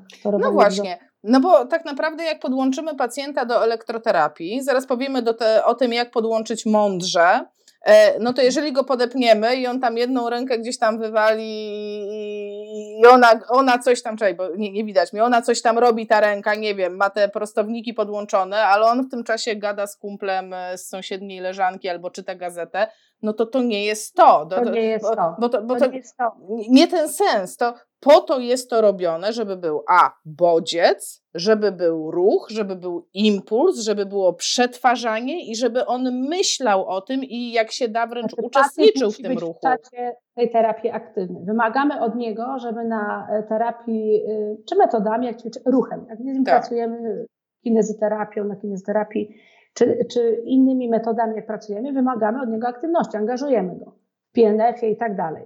Natomiast tu w fizykoterapii najczęściej to niestety tak wygląda. W 99% czy na 5% to wygląda w ten sposób, że pacjent idzie na fizykoterapię, zakładamy mu na przykład elektrody, montujemy obwód elektryczny, zaczyna pracować y, kończyna, zostawiamy go, on tam sobie czy czyta, czy sobie SMS-y pisze i tak dalej. On nie uczestniczy. Więc ta ręka sobie coś tam robi, biernie jest za pomocą indukowanego pola elektrycznego wymusza mu skurcze mięśniowe, ale nie ma jego udziału. Więc to jest taka mało Nie trafia tutaj, nie trafia tutaj, a tak jak mówiliśmy, tutaj nie, no jest problem, tutaj. tak? Jest wygaszane. Tak Kontrowersje wokół stosowania w ogóle elektrostymulacji, bo co za zadanie ma elektrostymulacja? Elektrostymulacja ma za zadanie odtworzyć czynność y, efektorów y, w wyniku pobudzenia tymi impulsami elektrycznymi z zewnątrz bo to jest bierna praca, tak? Bo to nie jest dowolny ruch, tylko my go wymuszamy za pomocą. Dzięki temu, że tkanka mięśniowa i tkanka nerwowa są pobudliwymi tkankami i reagują skurczem czy przepływem impulsu, no to my wtedy możemy oddziaływać za pomocą zewnętrznego napięcia odpowiednio dobranymi parametrami, bo nie wszystkie yy, prądy, nie wszystkie parametry wywołają skurcz w danym mięśniu. Oczywiście yy, dla tych mięśni, które utraciły swoją fizjologiczną impulsację, tak? Tak, Przewodnictwo. A, mm, ale chciałabym, e, zaraz, zaraz, bo to jest dla mnie ważne, żebyśmy powiedziały o tym, o tym przewodnictwie, ale wiesz, jeden komentarz nie daje mi spokoju i bardzo by mi zależało, żebyś się ustosunkowała. Jak ja będę ci... umiała, to Ja ci przeczytam, bo dokładnie pasuje do tego, co teraz powiedziałaś. E, Piotr napisał, że przy elektrostymulacji natężenie prądu jest dużo wyższe niż to fizjologiczne pobudzające mięsień. Przez co takim zabiegiem porażonemu mięśniowi funduje się podniesienie progu jego pobudliwości, który przy udarze i tak jest już wysoko. Czy to prawda, że, że, że prądem my podwyższamy? Bo dla mnie to jest nowość. Ja, ja po prostu nie wiem, nie znam odpowiedzi. To znaczy, y, y, można tak powiedzieć, że te kontrowersje wokół stosowania elektrostymulacji są bardzo, bardzo różne, ale można się zastanowić w ten sposób. To, co my dzisiaj omawiałyśmy, że odtwarzanie ruchu y, powoduje na tym, żeby właśnie powtórzyć, żeby z powrotem nauczyć, bo pacjent już nie wie, nie umie tego ruchu wykonać, tak? I w związku z tym to też jest takie zaangażowanie pacjenta, wszystkich bodźców, żeby zsumować wszystkie bodźce po to, żeby właśnie wywołać ten Y, ten, ten ruch u pacjenta. Tak się dzieje na przykład y, w przypadku metody PNF, tak? że my wszystkie bodźce sumujemy po to, żeby te rezerwy, które zostały, y, spróbować właśnie wzbudzić pacjencie, żeby on właśnie zaczął wykonywać, przetorował i ta, ta czynność mięśnia dowolna jakby wróciła, czy siła mięśniowa i tak dalej. Tutaj mamy w przypadku elektrostymulacji oczywiście to, co tutaj w tym komentarzu jest, zgodzę się tylko z jednym, że tak naprawdę mięsień na poziomie biochemicznym, on nie jest przygotowany do skurczu. On nie jest przygotowany do skurczu, yy, nie ma tych rezerw, substratów energetycznych i tak naprawdę jeszcze w zależności od tego, czy on jest unerwiony, czy ma zachowane przewodnictwo nerwowo-mięśniowe, ale jest tylko osłabiony. Yy, no to elektrostymulacja będzie polegała na doborze metody odpowiedniej, czy ja go pobudzam do tego skurczu y, poprzez punkty elektromotoryczne z mięśnia, jeżeli jest odnerwiony, czy odwrotnie właśnie, czy z nerwu, jeżeli jest osłabiony. Y, pytanie jest takie, czy zostawić i nic nie robić, czy jednak robić pewien rodzaj y, elektrogimnastyki tego mięśnia i poprawiać jego trofikę, doprowadzać do tego, żeby poprawić warunki lokalne, po to, żeby on jednak jeszcze bardziej nie pozostawał i nie, no jakby nie umierał z tej nieczynności, tak? I nie zapadał w, w przykurcze i tak dalej. Y, różne są na świecie do tego podejścia. Ja rozmawiałam kiedyś z Benkiem na, na kursie PNF-u, oni tego nie robią. Benek, czyli Niemiec. Benek jest Niemcem, tak? Niemiec, Powiedzmy, nie tak, wszyscy tak. znają Benka, Benedykt Bemer, tak, tak. instruktor PNF tak. i NDT Bobat, y, y, Niemiec, tak? On, on jest szefem oddziału rehabilitacji w Niemczech. E, natomiast jeżeli chodzi tutaj o tę wartość progową, podprogową do pobudliwości mięśnia, to e, musimy sobie to powiedzieć, bo tutaj jest chyba źle sformułowane pytanie w sensie e, natężenia. Mi się wydaje, że chodziło tutaj o inne parametry, to znaczy należy dostosować czas trwania impulsu, czas przerwy tego impulsu, wartość narastania, opadania impulsu i w zależności od tego przebieg kształtu impulsu czyli częstotliwość prądu. Natomiast nie, nie chodzi tutaj wcale o wartość natężenia mierzoną, y, czyli tak zwaną amplitudę, która jest mierzona i wyrażana w jednostkach w miliamperach ponieważ y, ta jednostka, natężenie, o które tam ktoś pytał, to jest y, natężenie w elektrostymulacji. Uważa się, że to musi być natężenie skuteczne, czyli tak naprawdę y, ono może być różne dla różnego pacjenta. U jednego może być przy 20 mA, u jednego przy 40, u jednego przy 50, ale musi być ono skuteczne, czyli wywołać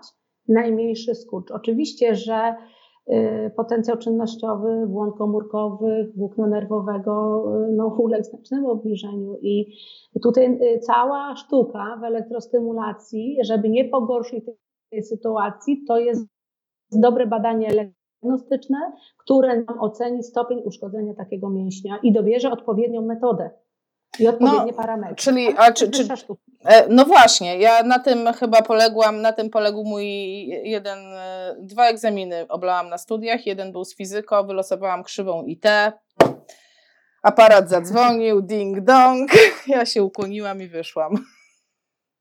Tak e, było. No tak, są pewne, oczywiście są pewne takie zasady, bo no nie oszukujmy się, my w czasie, tak na NFZ nie mamy czasu na to, no żeby właśnie. wykreślić no właśnie. IT, czy, czy wyliczyć współczynnik akomodacji.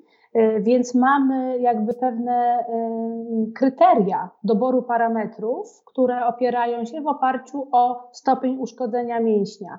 Jeżeli mamy mięśnie z zachowanym przewodnictwem nerwowo-mięśniowym, to dobieramy kształt trwania e, kształt przebiegu prostokątny. Jeżeli mamy odnerwiony mięsień, czyli bardzo uszkodzony, to wtedy dobieramy kształt eksponencjalny, czyli trójkątny. Y, po to, że przy, przy zachowanym przewodnictwie nerwowo-mięśniowym, jeżeli potraktujemy mięsień trójkątem, to on ma zdolność akomodacji, czyli przystosuje się do wolno narastającego natężenia, a zatem nie odpowie nam skurczem. A w przypadku odnerwionego, jeżeli damy mu trójkąt, to on że tak powiem, zareaguje skurczem. Dalej jest bardzo ważny parametr, jakim jest czas trwania impulsu. I można powiedzieć tak, że im bardziej uszkodzony mięsień, tym czas trwania impulsu powinien być większy, czyli szerokość, podstawa tego, tej, tej figury, że tak powiem, czy trójkąta, czy prostokąta, ona musi być większa. Jeszcze bardzo ważna rzecz, o czym się niestety zapomina, Y, nam zależy na takim efekcie, że podkręcamy natężenie prądu u pacjenta, kiedy osłabnie jego praca. I to jest bardzo wielki błąd. No, czyli, czyli, czyli, czyli, czyli tak, podłączyłam go, on tam jakoś pracuje, i przychodzi tam, nie wiem, kilka, kilkanaście skurczów i, i, i nagle przestaje, to ja mam. To... zaczyna ma pracę taką, ruchy robaczkowe, coraz powolniejsze. Mhm. Terapeuta widząc to, co robi, zwiększa natężenie prądu i znowu mamy skurcz większy, mhm. tak? Bo go potraktowaliśmy to, o czym tam był w tym komentarzu. Czyli jeszcze bardziej, czyli wtedy rzeczywiście tego, te, ten mięsień zapracowujemy, nie? Czyli to jest niedobrze. Nie, nie, nie, nie robić tak. To powinno być tak. Generalnie y, najlepiej byłoby, żeby jednak y, ktoś był przy pacjencie. To, co ty powiedziałaś na początku, że jak mam swój gabinet, mam możliwość wykonania tej elektrostymulacji i pracy ruchem, to mogę przed pracą ruchem właśnie popracować sobie elektrostymulacją. Ale wtedy tak, bardzo ważne jest, żeby monitorować przebieg, kontrolować przebieg leczenia, czyli zapisywać parametry w karcie zabiegowej, żebyśmy się mogli cofnąć, zobaczyć jak to było czy ten pacjent nam rzeczywiście postępuje i liczyć skurcze w danej serii. Czyli liczę sobie, także ten zabieg elektrostymulacji czasami może trwać na przykład 5 minut, 6, bo pacjent dzisiejszego dnia więcej nie zrobi. A musi być 15, bo należy A się. Musi być 15, bo się należy. I jeżeli takiego pacjenta, że tak powiem, rozmontujemy mu obwód elektryczny, no to się okaże, że pacjent zgłasza nam tutaj sprzeciw wielki i kłóci się. Generalnie Fizjoterapeuci może nie lubią fizykoterapii, pacjenci uwielbiają całą fizjoterapię, ale to też się wiąże z dużym efektem placebo fizykoterapii. Tak, jest duży efekt placebo fizykoterapii. Pacjenci lubią. E, pacjenci też nas podkręcają, że tak powiem, żeby na przykład e, niech pani mi zwiększy natężenie, tak. bo ja już nie czuję, tak? Bo tak. oni myślą, że jak e, zawsze przy każdej procedurze fizykoterapeutycznej, jeśli chodzi o elektroterapię, że musi być mocno nie musi być przy wszystkich mocno. To samo z elektrostymulacją, bo wracając do naszego pacjenta, y, nie musi być mocny, bardzo widoczny skurcz, wręcz z ruchem, że ma wyprostować. Nie. Wystarczy czasami delikatne napięcie i to jest ten początek. Ja bym powiedziała tak, jeżeli ja nie mam nic, rzeczywiście pracuję nad strukturą tkanek, strukturalnie poprawiam rejon zabiegowy, włączam elektrostymulację, zaczyna mi się coś tam dziać, niewielkiego mało, to wtedy bardzo często jest tak, że ja przestaję robić elektroterapię, a włączam na przykład nie PNF, bobatów i tak dalej. To tak, bo już masz na czym, bo już masz z czego tak. ciągnąć, tak? Bo tak? Ja cały czas mówię, fizykoterapia, tak jak i inne metody kinezoterapeutyczne, czy tam, czy tam inne metody specjalne, one nie są panaceum na wszystko. No cały czas myślę, co tu zrobić. Sytuacja pacjenta będzie się zmieniała w trakcie terapii, tak? To codziennie w zasadzie trzeba oceniać tego pacjenta. Czy coś mam, czy uzyskałem, tak? To jest tak samo jak masz pacjenta bólowego, robisz mu test jakiś funkcjonalny, czy pan się może schylić? No nie mogę, tyle boli mnie. Robisz mu coś tam, nie wiem, manipulację, mobilizację, terapię powięziową i potem prosisz go na tej samej sesji terapeutycznej, czy teraz pan może to zrobić, tak? Jeżeli nie, no znowu kładziesz go na leżankę, czy tam y, kładzie się na leżankę i znowu próbujesz, myślisz, co jeszcze mogę mu zrobić, żeby poprawić te stan rzeczy. I znowu sprawdzam. Nie puszczam pacjenta, a jak wygląda y, rzeczywistość, no wiemy, no odłączamy, do widzenia do, do jutra, tak? No nie patrzymy, nawet nie sprawdzamy odczynu, co, co w fizykoterapii jest bardzo ważne żeby sprawdzić przed skórę i po. Wiesz, tak, przyszło, tak mi przyszło do głowy, e, no bo cały czas jest kwestia dokumentacji medycznej, cały czas sprawia to bardzo dużo problemu e, ogólnie organizacyjnego, nie wiemy jak to ugryźć. E, ty powiedziałaś bardzo ważną rzecz, że fizykoterapeuta, czy wszystko jedno, fizjoterapeuta, który ma do czynienia z fizyko, robi fizyko pacjentom, powinien zapisywać parametry i to jest jego dokumentacja medyczna. A tego, no ja tego nie widziałam nigdy, żeby, nigdy nie widziałam pacjenta, który miałby zapisane parametry zabiegu. To tak jakby, e, to tak jakby ja kiedyś liczyłam, e, ilu pacjentów się przewija przez duży ośrodek rehabilitacyjny, wyszło mi, że tam 800 dziennie potrafi obrócić po prostu ze wszystkich oddziałów i, i to by wychodziło na to, że każdy przychodzi i każdy na tych samych parametrach jedzie. No bo przecież jak... jak, jak, jak, Duże jak... prawdopodobieństwo jest w tym, co mówisz, że tak jest.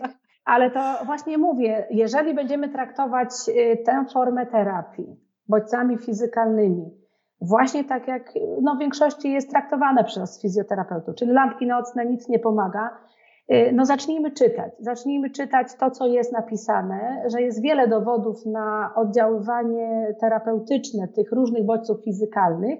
Jest jeszcze oczywiście wiele rzeczy niewyjaśnionych i nieudukłonych, albo niektóre względem metodologicznym są błędne, bo nie zawierają y, po, po y, ślepej próby, losowego zdarzenia i tak dalej, albo są jako y, wiele terapii nie? w tak. trakcie jednego leczenia. Więc tutaj trudno jest ocenić, czy to przyniosło korzystne efekty ta terapia manualna, czy może moje, mój, mój laser, tak? Abstrahuję od tego, jaka, jaką to metodę wymieniłam. W każdym bądź razie bym powiedziała tak, dla mm, swojego bezpieczeństwa, ponieważ pacjenci w tej chwili jeszcze po tej ustawie, która się zmieniła, dla swojego bezpieczeństwa zdecydowanie powinna być taka rubryka przy zabiegach, gdzie powinno się zapisywać uwagi, a w przypadku y, procedur fizykoterapeutycznych, które wymagają ściśle określonych parametrów, albo to jest ważne z punktu widzenia monitorowania przebiegu leczenia pacjenta, ponieważ y, na, y, pracujemy w systemie zmianowym i y, niejednokrotnie ten jeden pacjent jest przez kilku fizjoterapeutów, że tak powiem, obsługiwany, tak, leczony. W związku z tym dobrze byłoby spojrzeć, kto robił przede mną, w sensie jakie parametry i co uzyskał. Czy rzeczywiście, a zresztą to jest też kwestia monitorowania i kontrola i bezpieczeństwa. To jest też takie zabezpieczenie mnie, że ja to zrobiłam zgodnie ze sztuką. Bo tak to jak się coś wydarzy pacjentowi, skumulują się różne niepożądane działania, to później nie ma pana, kto to zrobił, dlaczego tak się stało, dlaczego pacjentowi się pogorszyło. A może dlatego, że miał za dużo zabiegów zleconych, a może dlatego, że miał parametry przekroczone zabiegowe, tak? Y, pamiętajmy o tym, że reakcja zależy od siły, od mocy bodźca, a na tą moc bodźca, na tą siłę składa się wiele czynników. Nie tylko natężenie prądu, ale jeszcze powtarzalność, y, moc wyjściowa, y, ile razy w ciągu dnia to miał, jaki czas zabiegu był, jak on się czuł, choroby towarzyszące, wszystko to. Natomiast no, są parametry, y, są kryteria dawkowania i my to musimy znać. Jest dawka mocna, słaba, średnia, stan choroby i musimy się wstrzelić w ten przedział. Jeżeli robimy sobie od tak podchodzimy, aha, nie działa, no to zwiększe mu natężenie będzie działało. Oczywiście e, aktywność ruchową uzyskamy, skurcz mięśnia będzie, ale może być nawet e, zgłoszone przez pacjenta dolegliwości bólowe. No a to nie na tym polega. Terapia ma być bezbolesna, a szczególnie fizykoterapia. Tutaj no właśnie. Mówię, jeżeli ktoś zaczyna boleć, piec, to to jest coś nie halo. No tu padło pytanie, wiesz, Marta zadała pytanie, y, że ma takie doświadczenie, że wielu pacjentów narzeka na dolegliwości po fizykoterapii typu bóle głowy, ogólne jakieś, um, jakieś problemy. E, I rzeczywiście, jak sobie przypomnę, to faktycznie też kojarzę takich pacjentów, którzy narzekali na jakieś reakcje takie no niepożądane, bo to są reakcje niepożądane z tego, co ja rozumiem. To jest, to jest zbyt ogólne ujęte tutaj, ale spróbuję na to odpowiedzieć.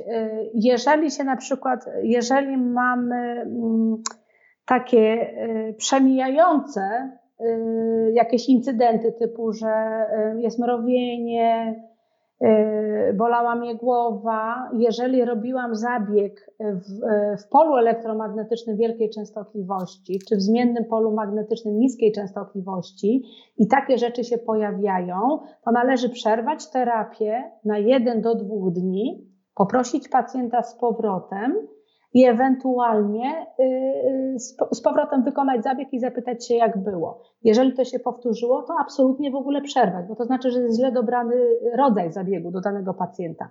Jeżeli robimy, y, bo to nie wiem, ten ból głowy pojawił się po czym? Po tym, że na przykład robiliśmy krionawiew na kolano, No przypuszczam, że nie. Myślę, że to jakieś większe zabiegi chodzi. Jeżeli są zabiegi, które mają charakter działania ogólnoustrojowego, to takie y, działanie uboczne, to nazwijmy, może się pojawić. Ono powinno mieć charakter przemijający. Jeżeli nie ma charakteru przemijającego, to znaczy, że y, nie dla tego pacjenta ta terapia. To zdecydowanie tak, należy ją przerwać. Y, dość często pojawiają się przy wolnozmiennym polu magnetycznym, tak. magnetniku, tak? tak? Takie, ale one mają charakter przemijający, a ponadto dotyczą niewielkiej liczby populacji, około jednego do, od pół do 1%.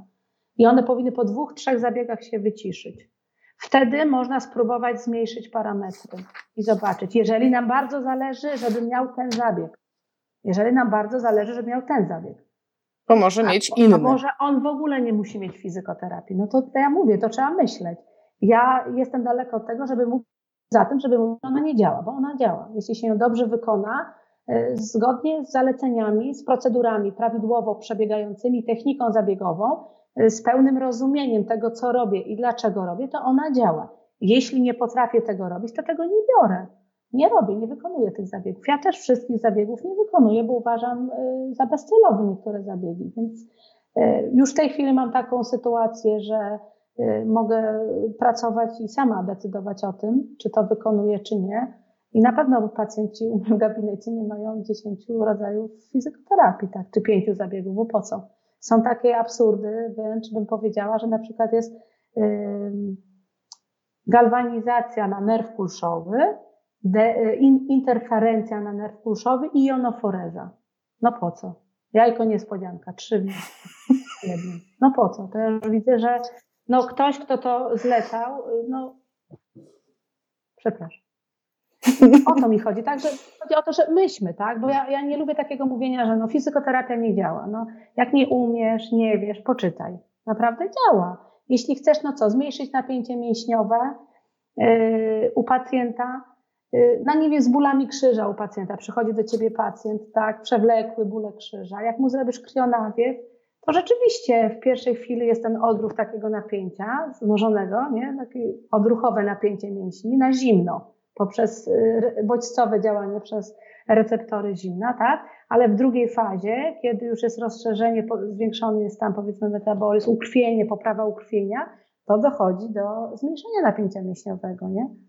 No to nie, działa czy działa? Jeśli ja mam, przecież wszyscy sobie nieraz pewnie w życiu, znaczy tak fizjoterapeuci bardzo często mówią, nie działa, nie działa, ale jak im się coś stanie, to bierze tak, fizjoterapię, tak. słuchaj, zrób to. Dokładnie.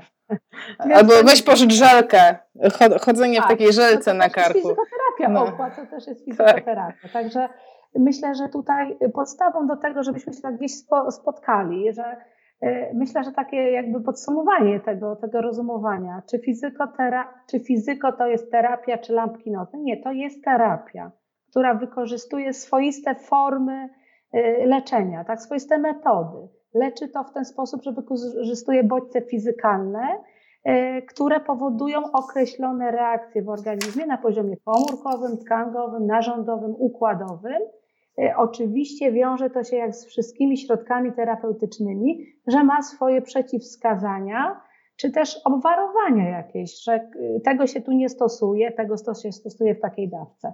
E, nic na siłę, tak? Jeżeli pacjent, nawet dana patologia jest na przykład wskazaniem do zastosowania tej metody, ale pacjent, jego wrażliwość osobnicza, jego reakcja pacjenta wskazuje na to, że jemu to nie pomaga raczej, tylko właśnie zaostrza dolegliwości bólowe, to nie musimy się upierać przy tym, żeby dokończyć tą terapię, te 20 zabiegów. Naprawdę nie.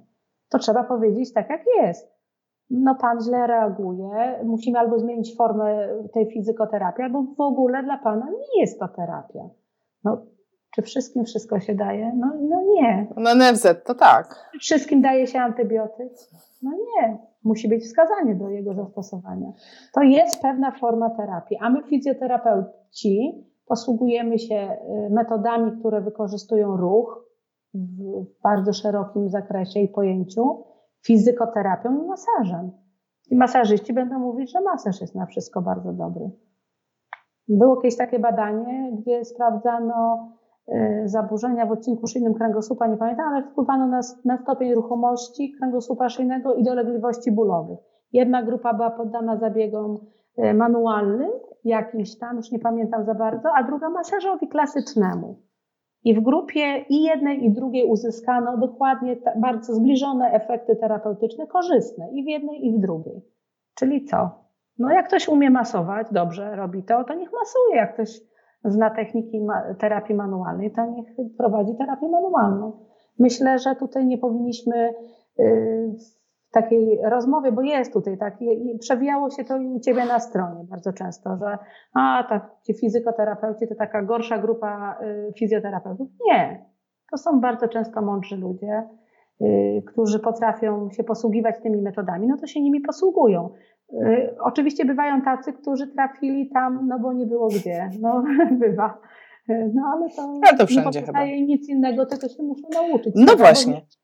No właśnie, tak podsumowując, powiem Ci, mamy, y, mamy y, wiesz ile, y, nie umiem Ci powiedzieć, ale bardzo dużo komentarzy, przeczytam Ci ostatni, mega live, dziękuję Pani Lidio, nawet na studiach nie miałam tego tematu tak wytłumaczonego, jest mnóstwo komentarzy właśnie w tym duchu, także chciałam Ci bardzo podziękować i chciałam zadać finalne pytanie, bo ja tak sobie, tak sobie wymarzyłam, że jak ktoś wysłucha takiego live'a o e, fizykoterapii, gdzie właśnie, gdzie będzie tak po ludzku, normalnie i z głową i z evidence-based medicine i bez, bez po prostu ekscytowania się tematem, znaczy może z ekscytowaniem się, ale wiesz o co mi chodzi, bez wrzucania e, ludzi w dobrych i złych i tak dalej. I teraz ktoś sobie pomyśli, kurde, ja mam dostęp do tego fizyko, robię to fizyko, chciałbym to robić lepiej to gdzie oni mają szukać informacji na temat tego, nie wiem, gdzie sobie wyszukać chociażby, nie wiem, parametry zabiegów dla osoby po udarze? Gdzie szukać takiej wiedzy? Od czego zacząć? Bo zakładam, że chociaż mhm. jedna osoba kończąc dzisiaj live będzie chciała zrobić zabieg jutro y, inaczej. No spróbujmy. Y, są na pewno pozycje, gdzie jest y, Sieroń, bardzo dobrze pisze, fizykoterapia w praktyce. Tu są dokładnie opisane poszczególne metody, u konkretnych pacjentów, czyli w konkretnych przypadkach klinicznych i oni właśnie tutaj podają, to jest mnóstwo badań. To są prace kliniczne, badania kliniczne poparte właśnie dowodami na twarde badania, że dokładnie przy takich a takich parametrach uzyskano taki a taki efekt. Y, bardzo dobra książka tutaj, jeśli chodzi o pola magnetyczne u pacjentów po udarze, bo ja Y, ty mnie dzisiaj tak jakby zgarnęłaś, bo jakby było, to ja bym się przygotowała i bym pokazała dokładnie. Ale, Ale pognam pola magnetyczne, y, zmienne pola magnetyczne. Na przykład jest konkretnie podane, że pacjent po udarze, w tej fazie tam od dwóch do ośmiu tygodni po udarze, było stosowane pole magnetyczne i było dokładnie podane parametry. Przebieg impulsu tam był sinusoidalny, o ile pamiętam, 10 Hz częstotliwość, 2,8 militesli na przykład indukcja magnetyczna.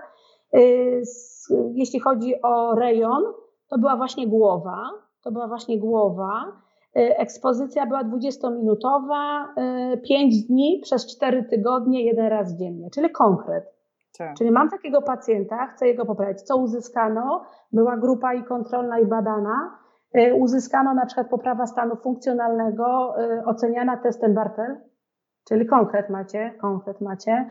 E, stan neurologiczny też był w jakiejś tam skali, ja tej skali nie znam akurat, ale był opisany dokładnie stan neurologiczny według jakiejś tam skali, nie wiem czy nie Matiew, czy może i tak nie, nie pamiętam, bo ja tej skali akurat nie znam, wszystko jedno, ale dokładnie, czyli według wystandaryzowanych kwestionariuszy była poprawa, była grupa kontrolna, u której nie stosowano tego pola magnetycznego i była konkretna poprawa i w funkcjonalności, no i w tych czynnościach życia codziennego. Więc jest to konkret. Więc jak fizykoterapia nie działa, jak nie ma badań, są. Trzeba szukać. Y, neurorehabilitacja, opara, też opisuje tu różne rzeczy o elektrostymulacji. W tej pozycji, którą pokazywałaś, również jest elektrostymulacja. Ja ją przeczytam, bo było pytanie. To jest neurorehabilitacja oparta na dowodach naukowych. Bardzo Ryszard Kinalski. Pozycja. To jest super. Słuchajcie, naprawdę to jest super. E, ja tą książkę dostałam od wydawnictwa Medfarm e, i dostałam od tego wydawnictwa bardzo dużo różnych książek. E, ta była jedna z tańszych, ale ta po prostu jest. Po prostu mówię Wam o tym, żeby że, że kurde, kupcie ją sobie. Pracujesz na e, neurologii, pracujesz na oddziale, masz do czynienia z lekarzami, dyskutujesz z ludźmi, co warto, co nie warto, to tu jest napisane, co warto, co nie warto. A to właśnie jeszcze powiem, bo bardzo, dość często wchodzimy w interakcję z lekarzami, którzy zlecają nam e, procedury, tak? I my chodzimy, pytamy się, konsultujemy się, współpracujemy dla poprawy zdrowia naszego chorego, powiedzmy. I jeżeli idziemy y, i rozmawiamy na temat właśnie fizykoterapii, y, to zanim pójdziemy i będziemy przekonywać, udowadniać swoje racje, to naprawdę trzeba mieć właśnie y, mocne dowody, tak? Czy to nie na zasadzie, że to działa przeciwbólowo, przeciwzapalnie, tylko jaki to jest mechanizm i dlaczego nie chcielibyśmy, albo dlaczego chcielibyśmy zmienić tę procedurę. Bo u tego pacjenta, to, ale to trzeba wytłumaczyć. Nie na zasadzie takiej, że, yy, bo to jest przeciwwskazanie, tylko trzeba to wytłumaczyć już taką rozmową właśnie merytoryczną. Więc od tego są koordynatorzy. Myślę, że to są osoby yy, no, na miejscu, powinni być tacy. Yy, I od tego są te, te teamy po to, żeby właśnie rozmawiać, żeby my powinniśmy wszyscy współpracować ze sobą dla dobra pacjenta, a nie żeby właśnie jakieś robić takie Y, podziały, to co ty powiedziałaś, że, że tutaj ja absolutnie nie, nie przedstawiam tutaj się wyższości, czy tam fizyko, czy kinezy, czy, no każdy z nas potrafi wiele, ja się wiele też uczę y, od studentów, wymieniam swoje poglądy i tak dalej i oczywiście nigdy nie należy być jakimś takim twardym do końca, że, no, że mnie już nikt niczego nie nauczy, bo jeszcze wiele, wiele jest przede mną jakby do nauki i chętnie przekonam się. Y, chciałabym właśnie, żeby było więcej prowadzonych badań, ale takich badań opartych na, na faktach, tak? Nie takich, że skala was i bolało, nie boli 8, 10, bo to jest bardzo subiektywna, chociaż ona jest uwzględniana jako międzynarodowa skala i jest y, w badaniach również, y, że tak powiem, odnoszą, odnoszą się do niej i jest takim kryterium, które jest uznawane za jako, jako taki czynnik obiektywny. Natomiast, no mówię, dobrze jest badać czynniki fizykalne, są takie badania, i badać na przykład markery różnego rodzaju, tak? Badać krew, badać lepkość, y, właściwości reologiczne krwi. Czy rzeczywiście to działa? Czy rzeczywiście, ale wtedy musi być dobór grup jednolity, no rzeczywiście czekaj, wysublimowane. A to nie jest ten okres, że zaraz będą wybierać prace magisterskie, czy one już są wybrane? Jak to jest tam na uczelni na ostatnim roku? Ja już nie pamiętam. Są wybierane, są no wybierane. to słuchajcie, właśnie, właśnie tutaj, właśnie, właśnie otworzyła się brama jak nie wiecie, z o, czego pisać magisterkę, to. Na przykład, no właśnie. No fizykoterapia właśnie, czeka. Y, fizykoterapię jest bardzo łatwo zrobić y, pracę każdą, badawczą. I już wszyscy, już, już połowa osób zbystrzała. No, wystarczy, że weźmiesz pacjenta, weźmiesz jakiś kwestionariusz, jakąś skalę, na przykład skalę Bartel i y, po, popracujesz sobie kilka tygodni z takim pacjentem, jakąś metodą, czy tam, czy fizykoterapeutyczną i zobaczysz, czy rzeczywiście jego stan się poprawił, funkcjonalny nawet. Ale wtedy konieczność jest taka, że w tym czasie nic więcej nie ma, tylko ma tę fizykoterapię, żebyśmy mogli zobaczyć. Tylko oczywiście, jeśli chodzi o samą fizykoterapię, ona się tak nie przełoży bezpośrednio w, krótkich, y, w krótkim okresie czasu testowania. Nie? To muszą być długo tak. w przypadku pacjenta neurologicznego. No tak, ale to, to jako takie, e, Litka, jako takie grande finale, ja te badanie wyczytałam właśnie w tej książce, no to właśnie to, które tak mnie skłoniło do myślenia właśnie na tych prostownikach, tak, że wrzucili pacjentów ja po udarze w, ten, tak. w, te, w trening prostowników e, i jedna grupa, znaczy to były dokładnie takie same dwie grupy pacjentów, tylko jedna, tylko, znaczy one wszystkie ćwiczyły, ale tej jednej dodali te prostowniki, słuchajcie, im się poprawił funkcjonalny stan i co więcej, im się nie dość, że poprawił e, w stosunku do tej grupy, co tylko ćwiczyła, to jeszcze się utrzymał, bo w tym, w tym takim badaniu trzy miesiące już po fakcie, to oni wciąż byli lepsi od grupy kontrolnej. Więc, więc no, są takie obszary, które są naprawdę dobrze Ale mówię, w przypadku, kiedy mamy, tak, no one są dobre, to są badania, które rzeczywiście one spełniają te kryteria nie? metodologiczne, tak? Nie, tutaj nie można podważyć tego, bo ten dobór y, narzędzi jakby badawczych jest bardzo, bardzo taki, bym powiedziała, y, no, obiektywny, o może tak. I rzeczywiście te narzędzia sprawdzają to, co było badane, bo nieraz nieodpowiednie narzędzia do innych prób się bierze i wtedy to można podważyć. Natomiast jeszcze chcę powiedzieć, że były robione takie badania, gdzie stwierdzano na pewno, gdzieś tam w tej y, fizykoterapia w praktyce Sieronia, na pewno gdzieś Państwo możecie wszyscy sobie to przeczytać, bo tam są chyba cytowane, że na przykład elektrostymulacja na pewno przyspiesza regenerację włókien nerwowych i na pewno podnosi na, tam na poziomie komórkowym ekspresję neurotropowego czynnika mózgu, czyli to też jest taki czynnik, który y, predysponuje, przyspiesza wzrost y, nerwu, tak? Więc to są badania takie na poziomie tych markerów i tak dalej, czyli mocne badania. Nie na takiej zasadzie, jak się pan czuje lepiej, no lepiej, lepiej nie pytać. No. I tym optymistycznym akcentem. I tym optymistycznym no tak, akcentem. Ale to, to, to, musi być sprawdzalne takie, tak? tak? Natomiast mm, podsumowując, na pewno fizykoterapia wspomaga. Jest metodą, która wspomaga leczenie. Może wpływać na przyspieszenie y, i na poprawę warunków, które nam pozwolą na przykład lepiej pracować z pacjentem ruchem. A jeżeli jeszcze przy tym osiągniemy wiele, wiele innych korzystniejszych rzeczy, to trzeba poczytać, czy to działa, czy nie, dobrać odpowiednie parametry. Y, jak ktoś chce, to może właśnie zrobić badanie sobie, czy to, czy to działa, czy nie, i pracować. Natomiast nie jest to, że tak powiem, y, metoda jako taka, y, że no leczy udar mózgu. W tym sensie, że to jest monoterapia, że ja zrobię fizykoterapię, to tym wyleczę, bo musimy pamiętać, że chora, chory jest mózg. Tutaj to, co my mamy na obwodzie, to my leczymy ze skutkami tego, co się wydarzyło. I wszystkimi możliwymi sposobami, między innymi wspomagamy się tym leczeniem fizykalnym. Można by było długo o tym tak. mówić, o każdej z tych metod, tak? tak. I, I się lepiej do tego przygotować, w sensie, że ja zostałam złapana tutaj do, do no. Was więc to ja tak mówię bez przygotowania, można powiedzieć. No i bardzo dobrze. Ja Ci chciałam powiedzieć, że jesteśmy tu już prawie półtorej godziny i 150 osób twardo tak? siedzi i ogląda. Tak! no. Litka. Nie mam poczucia e, tego wiem, czasu. Można stracić, wiem. Litka, ja Ci bardzo serdecznie dziękuję. E, ja wiedziałam, co robię, dręcząc się co jakiś czas. Gdybym ci dała więcej czasu, to byś mi odmówiła po raz kolejny, więc e, bardzo się cieszę, że właśnie tak, zupełnie bez przygotowania. Liczę, że nie jest to nasz ostatni raz, ponieważ w komentarzach bardzo dużo, e, bardzo dużo się pojawiło próśb o to, żeby to nie był nasz ostatni raz. E, I pojawił się cały temat, otworzył i będę Cię ciągnąć w tym kierunku, ale to już nie, nie na wizji, że tak powiem, e, pomp baklofenowych i fizykoterapii w pompach baklofenowych. Znaczy przy... Nie mam takiego doświadczenia yy, praktycznego, bo nie pracowałam z takimi pacjentami. Wiem, że były robione, ale spróbuję może coś odszukać yy, no.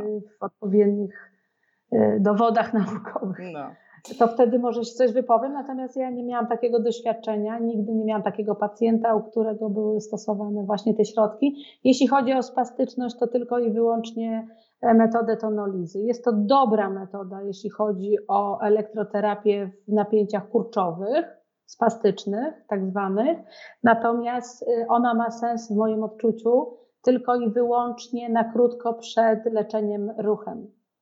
Jeżeli my robimy na przykład, pacjent ma o 8 tonolizę, a o 17 ćwiczenia, no to raczej to, to taki aspekt psychologiczny będzie, bo będzie się mu poruszała ręka, która się normalnie nie rusza. Ale. No jak ma zadziałać, to żeby było, żeby poćwiczył. Dobrze. Y, lepiej, żeby poćwiczył właśnie. Więc to tonoliza też jest skutecznie stosowana i też są badania na tonolizę, że ona przynosi pożądany efekt, ten, który, który jest w zamiarach, tak? Uzyskania tego to jest jedyny moment, kiedy możemy y, ułatwić pracę prostownikom, które są osłabione, żeby wyłączyć w chwili wyeliminowania y, napięcia mięśniowego. Najpierw w związku z tym idzie pierwszy obwód, idzie na zginacze, na te, które są tak. mocne tak. i które ustawiają nam tak, my musimy wrócić, my musimy wrócić do tego tematu. Po prostu my I musimy w chwili wrócić. wyeliminowanego napięcia jest włączona seria impulsów na prostowniki. One mają tylko i wyłącznie chwilę na to, żeby zadziałać i potem jest ta typowa przerwa po tym opóźnieniu. Więc ta tonoliza też spełnia swoje zadanie.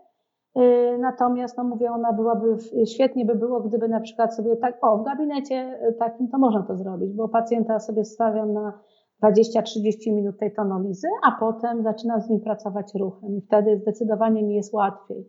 A jak ja pamiętam, jak ja kończyłam szkołę, ale już nie powiem ile lat temu, dekady, Y, to mnie uczono oczywiście ćwiczeń biernych, żeby tak. na siłę otwierać rękę pacjentowi, tak? Czy on płacze, czy nie, trzeba mu to rozciągnąć i tak dalej. Dobrze, było minęło. Tak. Jak ja sobie tą rękę przygotuję, to zdecydowanie y, lepiej popracuję ruchem. Super. Ale oczywiście jeszcze też pamiętajcie o tym, że tonoliza jak jest, będziecie mieć tak na zleceniach, tonoliza na kończynę górną. No i co zrobią tu? Ale najpierw powinniśmy proksymalnie zacząć pracować. Tu najpierw rozluźnić. Najpierw tułów, a potem obwód, tak jak mnie uczyłaś. Najpierw stabilizacja, a potem na obwodzie. Ja to pamiętam. Ja się uczę i też się uczę, więc jest najpierw praca tułowiem. Więc jeśli tutaj zwolnimy napięcie, to i na obwodzie będziemy coś mogli tam zrobić. Więc to z góry na dół idziemy na obwód. Dobrze. Ale to są takie moje doświadczenia, że tak powiem, praktyki klinicznej. Muszę cię zatrzymać już. Muszę cię już zatrzymać. Jesteś, jesteś, jesteś jednym z tych gości, których trzeba powstrzymywać. Dobrze, ja też już powinnam zakończyć, wiem to. Dobrze, Litka, jeszcze raz. Dziękuję Ci bardzo za zaproszenie i że mnie zmotywowałaś, więc spełniłam już swój dług. Otrzymałam od Ciebie wielką dawkę wiedzy na kursach, y, więc bardzo mi miło było tu gościć z Wami. Na pewno nie rozwiałam wszystkich wątpliwości, ale też nie wszystko wiem, więc też się uczę, też czytam. Też czytam i też się dalej uczę. Bardzo dziękuję. Natomiast wróćmy, ci, którzy nie znają w ogóle fizykoterapii, boją się jej, nie rozumieją, no trzeba wrócić do podręczników tych akademickich, te podstawy znaleźć, żeby wiedzieć, jak to zrobić. A w takich podręcznikach, gdzie opisuje się kliniczne zastosowanie, szukać parametrów, które, yy, które są poparte dowodami, że działają, że na takich parametrach się pracuje i wtedy mamy ten skutek, o który nam chodziło. Ale teraz to już naprawdę wszystko koniec. Dziękuję bardzo Dziękuję. za uwagę. Pozdrawiam bardzo serdecznie. Cześć. Cześć.